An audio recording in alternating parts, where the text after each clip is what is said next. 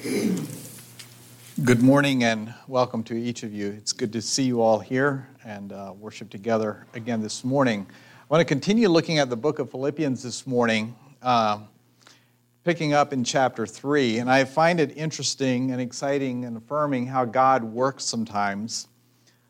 You know, the opening songs that Darren led us this morning um, goes right along with what the Lord laid on my heart. And then Juan's devotional was actually taken from my text, and uh, he had no idea, and uh, and that's um, that's a blessing as well. And um, I don't consider these types of things coincidences.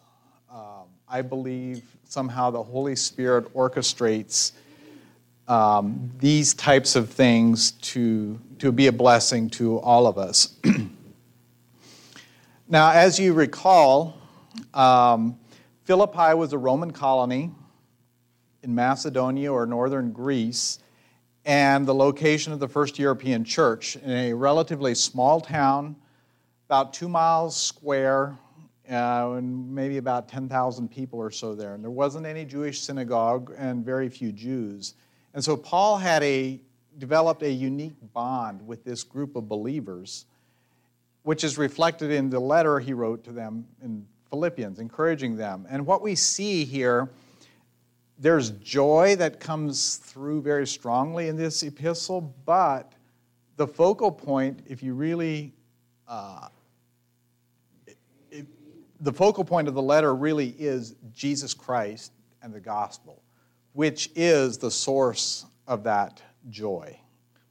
And so, again and again, Paul points back to Jesus Christ as the focal point of the believers. So then, after he paints a beautiful picture of Jesus in chapter 2, demonstrating this selfless, humility, he gives three examples. Uh, he gives the example of Timothy, a half Jew, uh, Epaphroditus, a Gentile, and then himself, who was a fully credentialed Jew. And he certainly had the credentials to go along with that, um, with that claim. And then he concludes uh, that part of the letter by declaring that knowing Jesus Christ is priceless, worth far more than anything on earth. And just reading verses 8 to 11 of chapter 3, kind of wrapping up that first part. And I added some of my comments um, or editorialized a bit of what this is as I read this. Indeed, I count everything, all of my impressive accomplishments and credentials, as loss because of the surpassing worth, the priceless value of knowing Christ Jesus my Lord.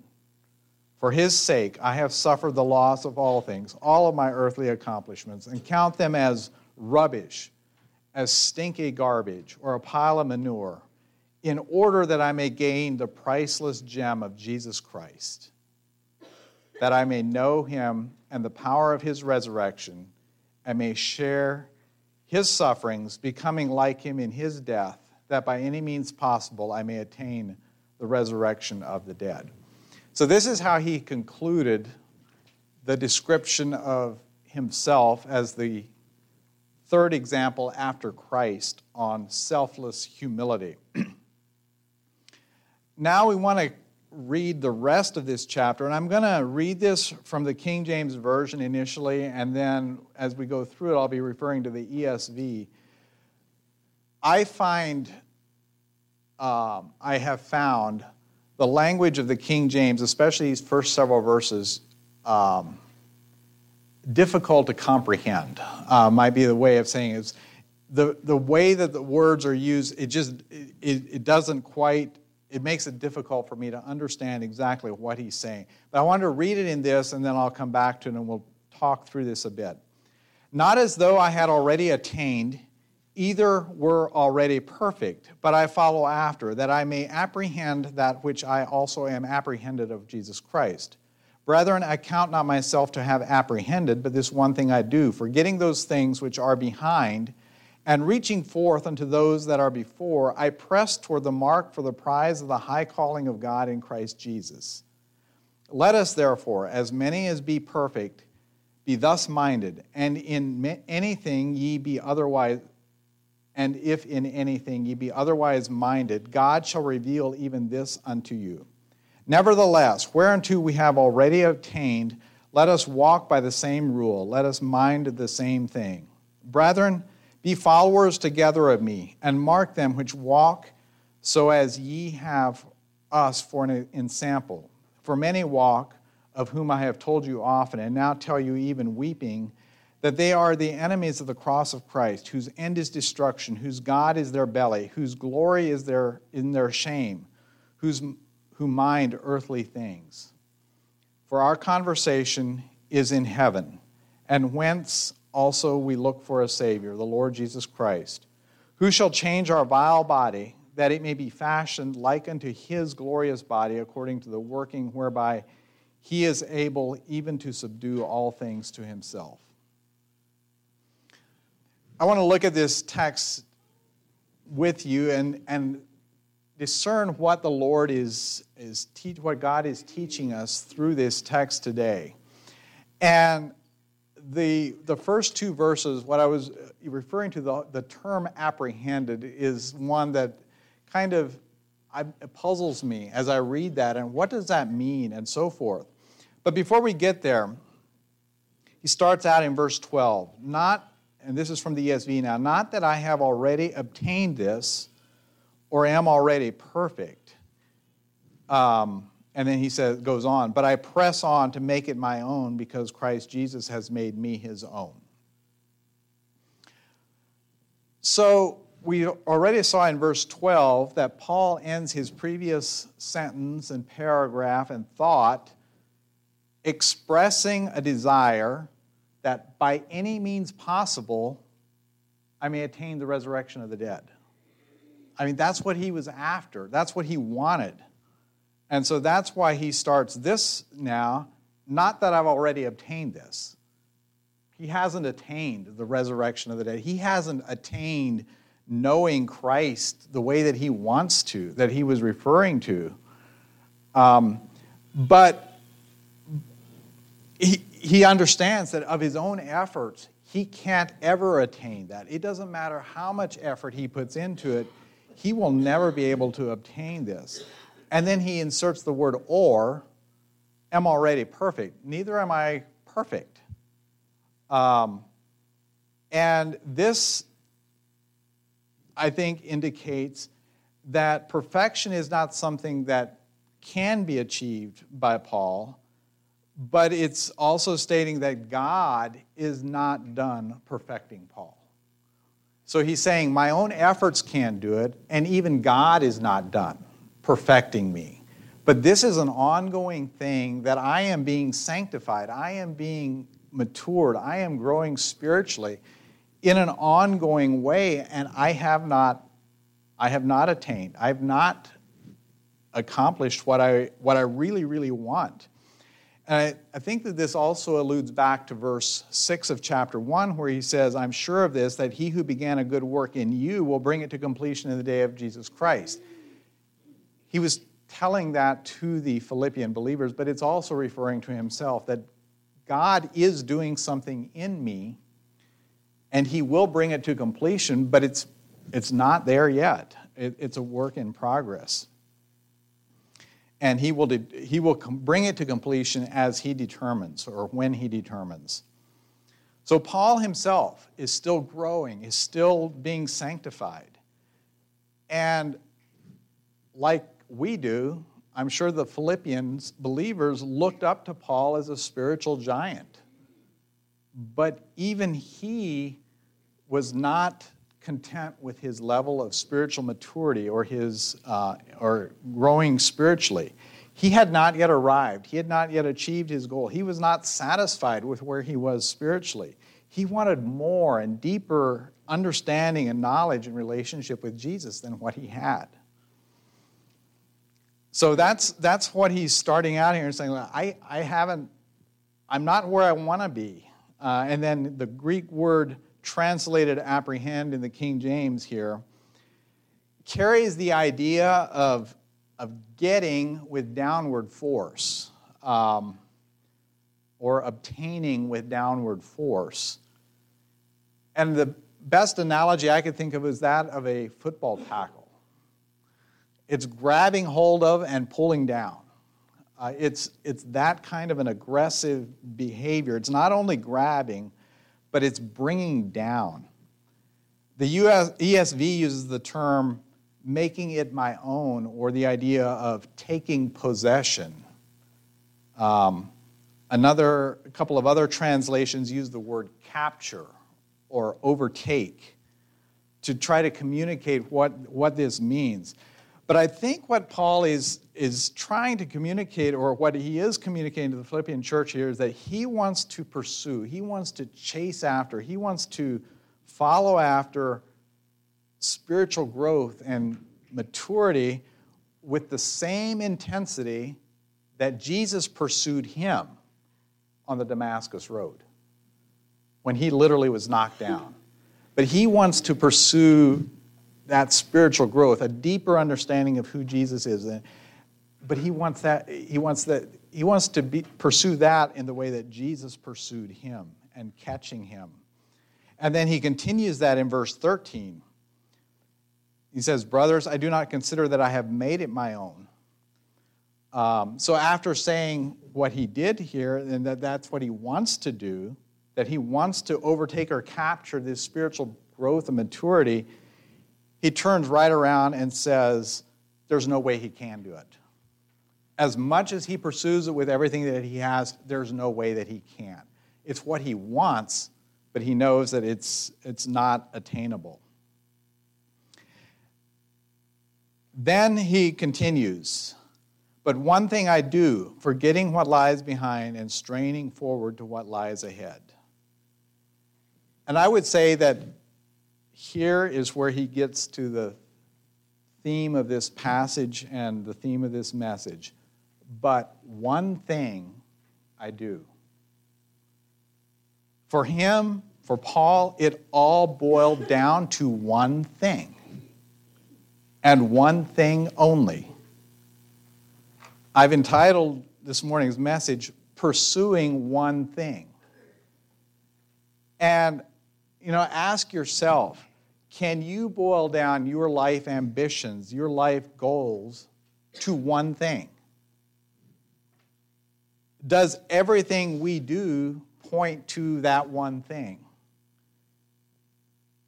If I'm truly honest, I'm not sure that I could say that my life revolves around one thing and one thing only. But that is what Paul is saying this one thing. He's pursuing one thing, not three things. He's not prioritizing his top five life goals, but this one thing I do. And the one thing is found in the next verse.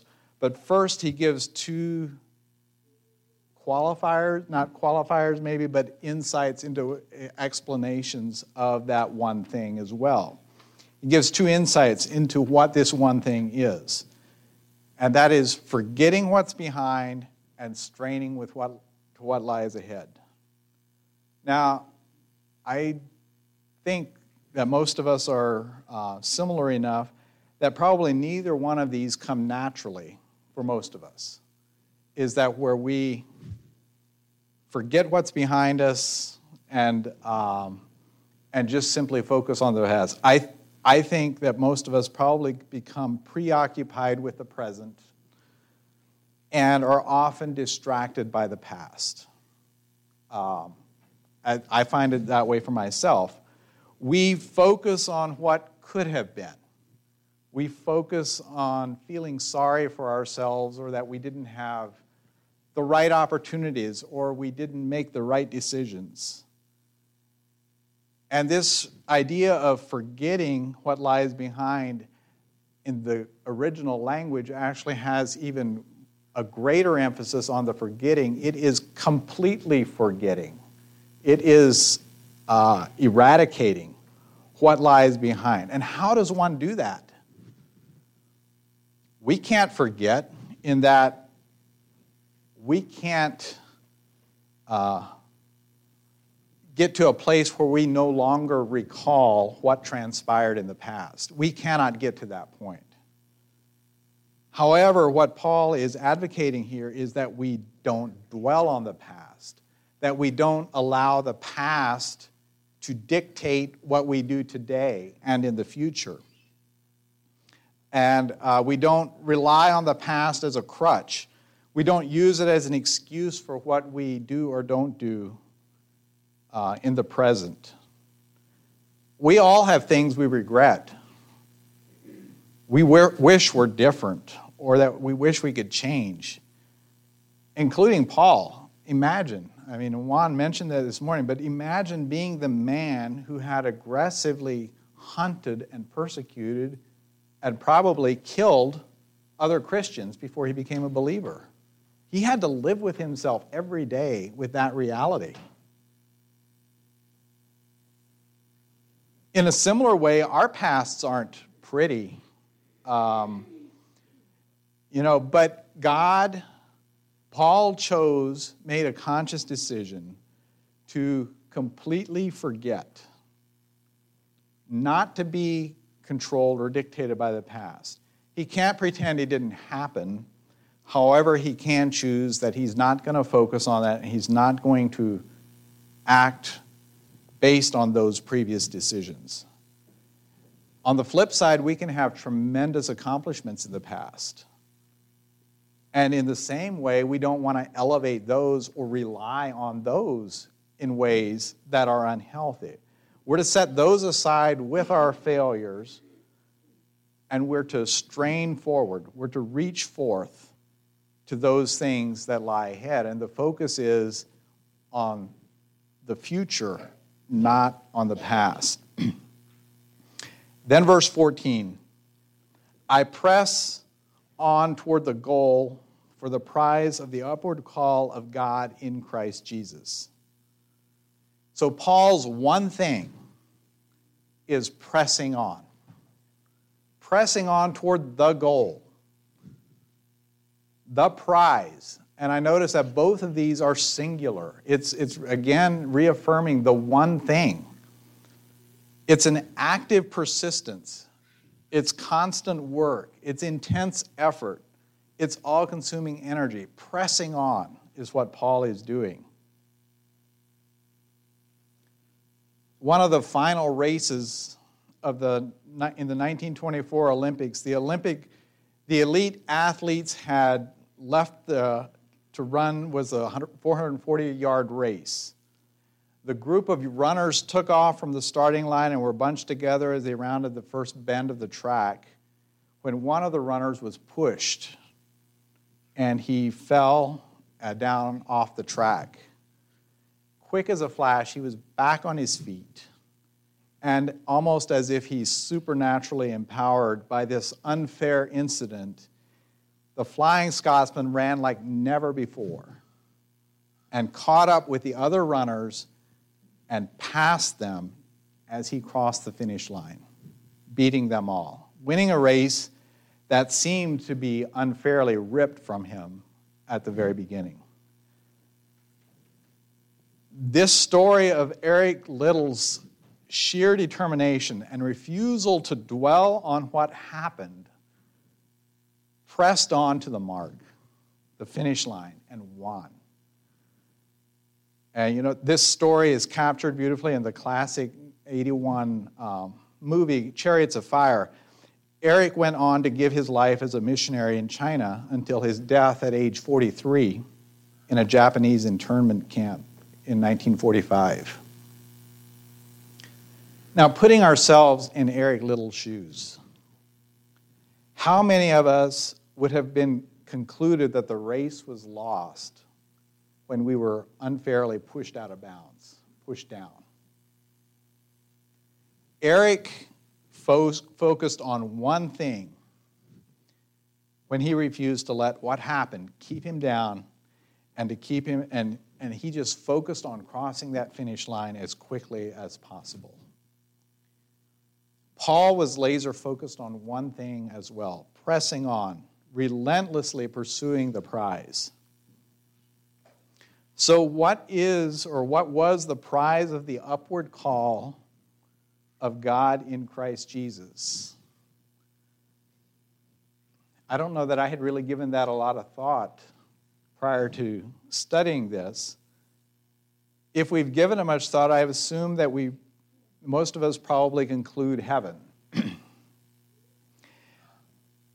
As I've thought about this and what this medal or trophy or finish line or prize alludes to, I went back and read several other verses. Uh, well, first of all, the last two verses of this chapter and verses 10 and 11 earlier. So the last two verses of this chapter say, But our citizenship is in heaven, and from it we await a Savior, the Lord Jesus Christ, who will transform our lowly body to be like his glorious body by the power that enables him even to subject all things to himself. And in 10 and 11, that I may know him and the power of his resurrection, and may share in his sufferings, becoming like him in his death, that by any means possible I may attain the resurrection of the dead. Paul is not talking about going to heaven here. Rather, he is focused on awaiting a Savior that's going to transform the world and his body into a glorious resurrected body. And so it seems like Paul's goal here, the prize, is not so much heaven, but being in God's new world with our new bodies. It's, uh, it's being a part of God's work. And so the prize of the upward call seems to be resurrection life itself. Again, going back, you know, he started out, not that I've already attained the resurrection, but now he's like, but that is the prize. That is what he's. So Paul's straining forward towards it like an athlete, honed into the finish line for a prize that awaits beyond. It's living in the present, but always keeping in mind and keeping in focus the light of that glorious future that is, that is there, pursuing one thing, forgetting what is behind, straining forward to what lies ahead, pressing on to the goal of the prize of the upward call or high calling of God in Christ Jesus. Paul was not basing his life on what had transpired in the past, but now was focused on the light, living now in the light of that glorious future. So, what is the one thing we focus on? What is the dominant thing that motivates us? What gets us out of bed in the morning? Is it that we're so focused on awaiting Jesus Christ that we pattern our lives in ways we know honors him first and foremost? Or do we have some other reference point, some other one thing that we choose to orient our lives around, how we live? Something for us to think about, something that's challenging to me. he then continues in verse 15 Let those of us who are mature think this way, and if anything you think otherwise, God will reveal this also to you. Now, this is an interesting. Um, so, Paul is writing this letter to the Philippians, to the church there. Up until this point, and even after this verse, I believe, or maybe it's a couple of verses here, Paul is addressing them, the church there. Here now, he's including himself. He says, Let those of us who are mature think this way. Um, so he's including himself among those in the Philippian church who consider themselves spiritually mature. Those that they haven't attained perfection, but they are being perfected, being sanctified. They're no longer the babes, the spiritual babes that only drink spiritual milk.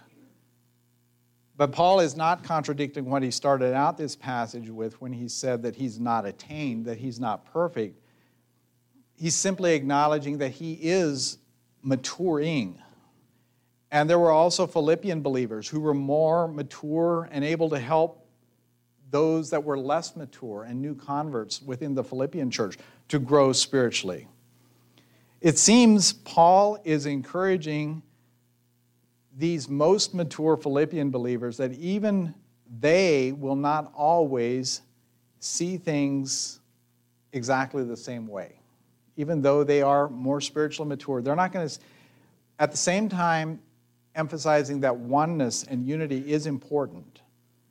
And in time, God's grace um, will allow them that they can accept differences while remaining one in Christ. And he concludes that in the ne- that thought in the next verse where he says, "Only let us hold true to what we have obtained." And so that doesn't mean that everyone can believe what they want, that you accept everything, but rather the mi- that minor differences can exist while maintaining faith in Jesus Christ, keeping the main thing first.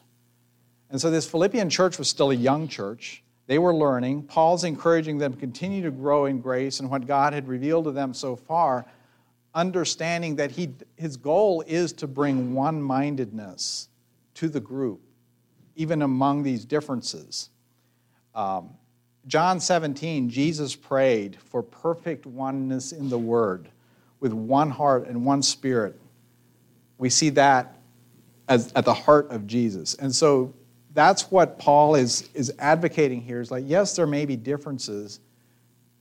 Make sure that you stay true to the faith, but over time and with the grace of God, those differences can unite or can be um, can dissipate as, as you become united and so forth.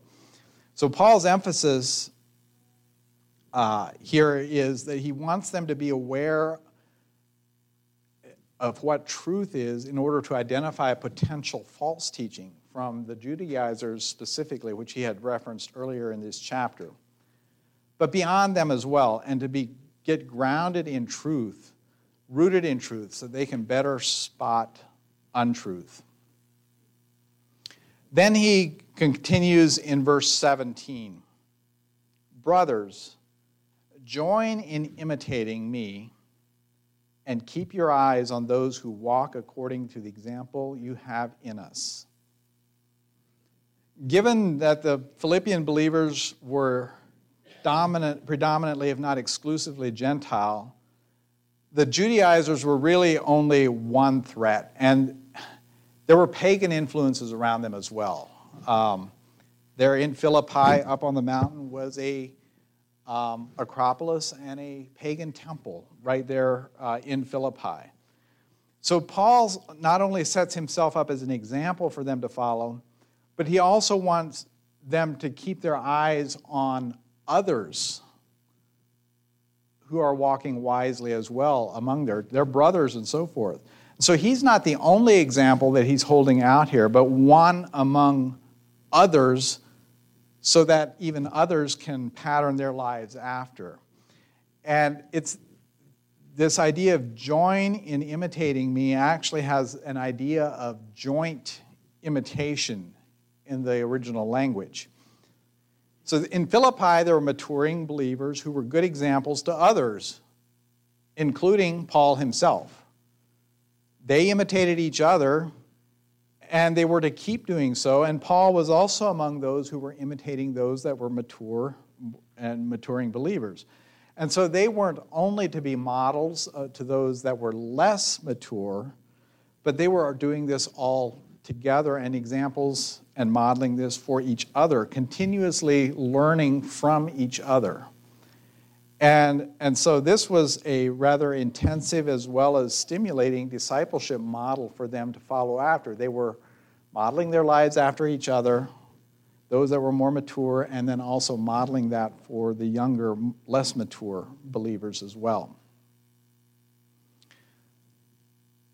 And then verse 18 and 19 For many of whom I have often told you, and now tell you even with tears, walk as enemies of the cross of Christ. Their end is destruction, their God is their belly, and they glory in their shame, with minds set on earthly things. First thing I notice here as I read this is that Philippians is a letter characterized that is overflowing with joy. And here Paul is expressing that he's telling them even with tears. It wasn't all joy. There was a deep sadness here that this false teaching um, could affect the church at Philippi. It's unclear exactly who Paul is referring to in these verses. It could be pagans there, although unbelievers. It could be Judaizers that he already mentioned. It might be um, some other kind of false teachers. But given the tears that he, the expression of his tears, it seems like it likely was uh, somebody other than just simply unbelievers, but it was rather false teachers of some kind. Probably seen in other churches, but not yet in Philippi. And so he's telling them to beware, be on the lookout. And there's four characteristics that Paul identifies here as they're enemies of, of Jesus Christ. Their end is destruction, their God is their belly, and as I understand it, the belly here in this would refer to the lowest part of our human nature or the most base or most vile. And so basically, it's their God is following the dictates of their fleshly desires. Their glory is in their shame. They relish and gloat in that which is shameful and disgraceful, and their minds are set on earthly things what I find is that he doesn't state it here, but in contrast, in the, this passage, he has really shown the four, these four characteristics, a contrast of them for believers. The end for believers, resurrected and glorified bodies, and for these, destruction. Their God for believers, our Redeemer and Savior, the Lord Jesus Christ, not the belly, not those base desires. Their glory being transformed into the image of Christ, not their shame and uh, disgraceful actions. And their minds or focus, everything is subject to Jesus Christ, not set on earthly things. So there's a huge difference here. The contrast is almost as extreme as you can get. And yet, it's a good reminder to me what list best characterizes my life and my motivations. Remember, Philippi was a Roman colony. It's located in northern Greece, in Macedonia, along the main road, the Via Egnatia, that connected the Asia Minor or Turkey to the Adriatic Sea with easy access across the Adriatic Sea to Italy and to Rome. So close contact could be kept with Rome, their mother city. Roman generals and colonists settled in Philippi more than 100 years before Paul arrived with the gospel. So these colonists, these generals, were proud to be Romans and did their best to pattern their lives and to do things in, in the way that it would be done in Rome.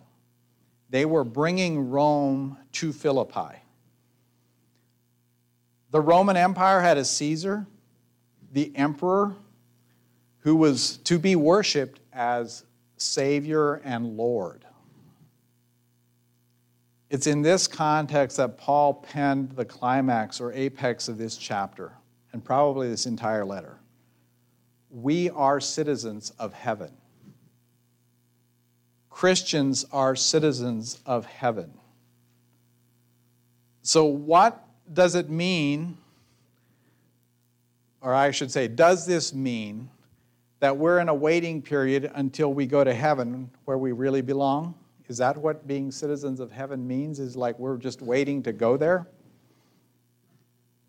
How would this have been understood in this context with, if somebody in Philippi said, I am a citizen of Rome? Would that have been an indication that they were anticipating moving to Rome?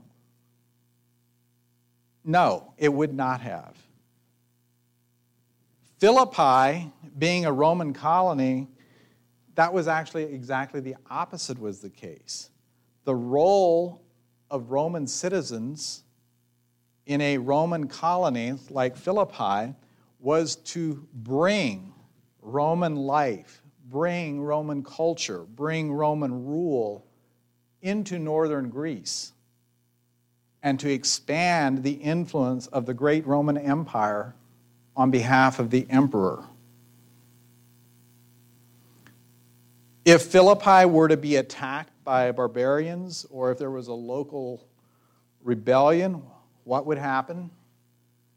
It would be assumed that the Roman emperor, the rescuer or savior, would intervene and would send a force from Rome to Philippi in order to restore order and to reinforce that Rome is in control. Rome is in power here. It's in that context, that's the picture that Paul is painting here for the Philippians.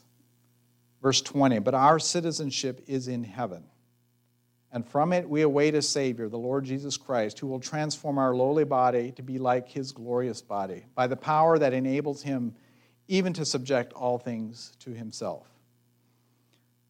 The church in Philippi was a Roman, was a colony of heaven, an outpost, outpost with the responsibility of bringing the culture and rule of heaven to influence where they lived here on earth. And the same is true of our church here today. We're going to find ourselves weak and inadequate in so many ways. Our bodies will get old and tired, eventually dying. But our hope remains and lies in the fact that the true Savior, the true Lord, the King of kings, King Jesus himself, is going to come and change all that, transforming the entire world to be filled with his glory, and transforming our bodies so that they are like his glorious resurrected body that can never be ravaged with death and sin and decay again. For the Philippian believers, this was a shift. This meant they were shifting their loyalty, their allegiance from Caesar to Jesus Christ, the true emperor, the true king. And it was a challenge for these believers, whether they were Roman citizens or not. This, this was not easy for them. What does it mean to give their primary, their first and foremost allegiance, not to Rome, but to heaven? Not to Caesar, but to Jesus Christ and to trust that Jesus in due time will bring the life and rule of heaven to bear on the whole world, including themselves. And it's a question that each of us has to wrestle with today. Is our primary allegiance truly to heaven, where our citizenship lies, and to Jesus Christ, the King of heaven? What does it mean for us, Faith Christian Fellowship of Catlett, to really be and live as a colony of heaven. We're promised resurrected bodies in the future, and therefore we shouldn't be distracted by the various desires and appetites in this present earthly state of the world, but rather we're to conduct ourselves in such a way that reminds us, reminds those around us, that our citizenship is not here on this earth, but in heaven, another kingdom, another realm. We simply think and live differently than those who are not yet heavenly citizens. That's the reality. Heavenly citizens will live and think differently So, in conclusion, we're just completing the first week of the new year. This is our first Sunday that we're gathered here. And I found it interesting that the timing of this. It's a time of New Year's resolutions and goal setting. And I'm not suggesting that is all wrong. I am not suggesting that. However, Paul models something different here in that he models an aggressive and tenacious pursuing of one thing. Forgetting what's behind, not allowing the past to dictate or control or restrict the present, and straining for what lies ahead, focused on the finish line, the prize, pressing on toward the goal for the prize of the upward call of God in Christ Jesus, pressing on to spiritual maturity and growth, never satisfied, always longing for more, reaching for more, and eagerly awaiting the coming of Jesus and that resurrected life. One thing. Everything else revolves around that one thing. It seems as if Paul's one thing was pursued because of his devout citizenship in heaven. And so, as a church, we're citizens of a colony of heaven, another nation, another kingdom. However, I would say that our allegiance ultimately reflects our true citizenship. Where does our allegiance lie? Let's be faithful and worthy citizens of the heavenly kingdom, giving our total allegiance to Jesus' kingdom on, of heaven. Let's bring and live out the values of Christ's superior kingdom into our daily lives, living and acting as devoted citizens of heaven. in conclusion, just reading again verses 13 and 14 and 20 and 21. Brothers, one thing I do, forgetting what lies behind and straining forward for, to what lies ahead, I press on toward the goal for the prize of the upward call of God in Christ Jesus. But our citizenship is in heaven, and from it we await a Savior, the Lord Jesus Christ who will transform our lowly body to be like his glorious body by the body by the power that enables him even to subject all things to himself let's stand together for prayer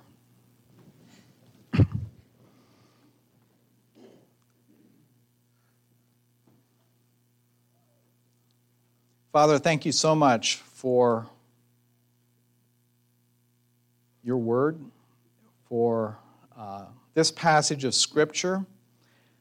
Thank you for the privilege of being a citizen of heaven. And I pray that we would never um, take that for granted. I pray that our allegiances would reflect this reality that we are a citizen of another kingdom, of another nation even as we live out our lives on a day to day basis here in another world, in another environment. I pray too that you would enable us to um, focus on that one thing of pressing toward the finish line, of being percent, persistent, of being relentless, of, of being so focused on the thing of awaiting your return, of coming for us, and of, of building your kingdom, um, of completing your kingdom, and giving us resurrected bodies. I just ask that you would, uh, you would be with us as we go from here, as we consider our goals our ambitions, how do those align with what you want us to be doing, with your kingdom, with the values of the, the kingdom of heaven? Ask that you would dismiss us here with your blessing. Pray a blessing on the noon meal as well. pray that you would bless that our nourishment, our time of fellowship and interaction may be pleasing and honoring to you. We thank you in Jesus' name. Amen.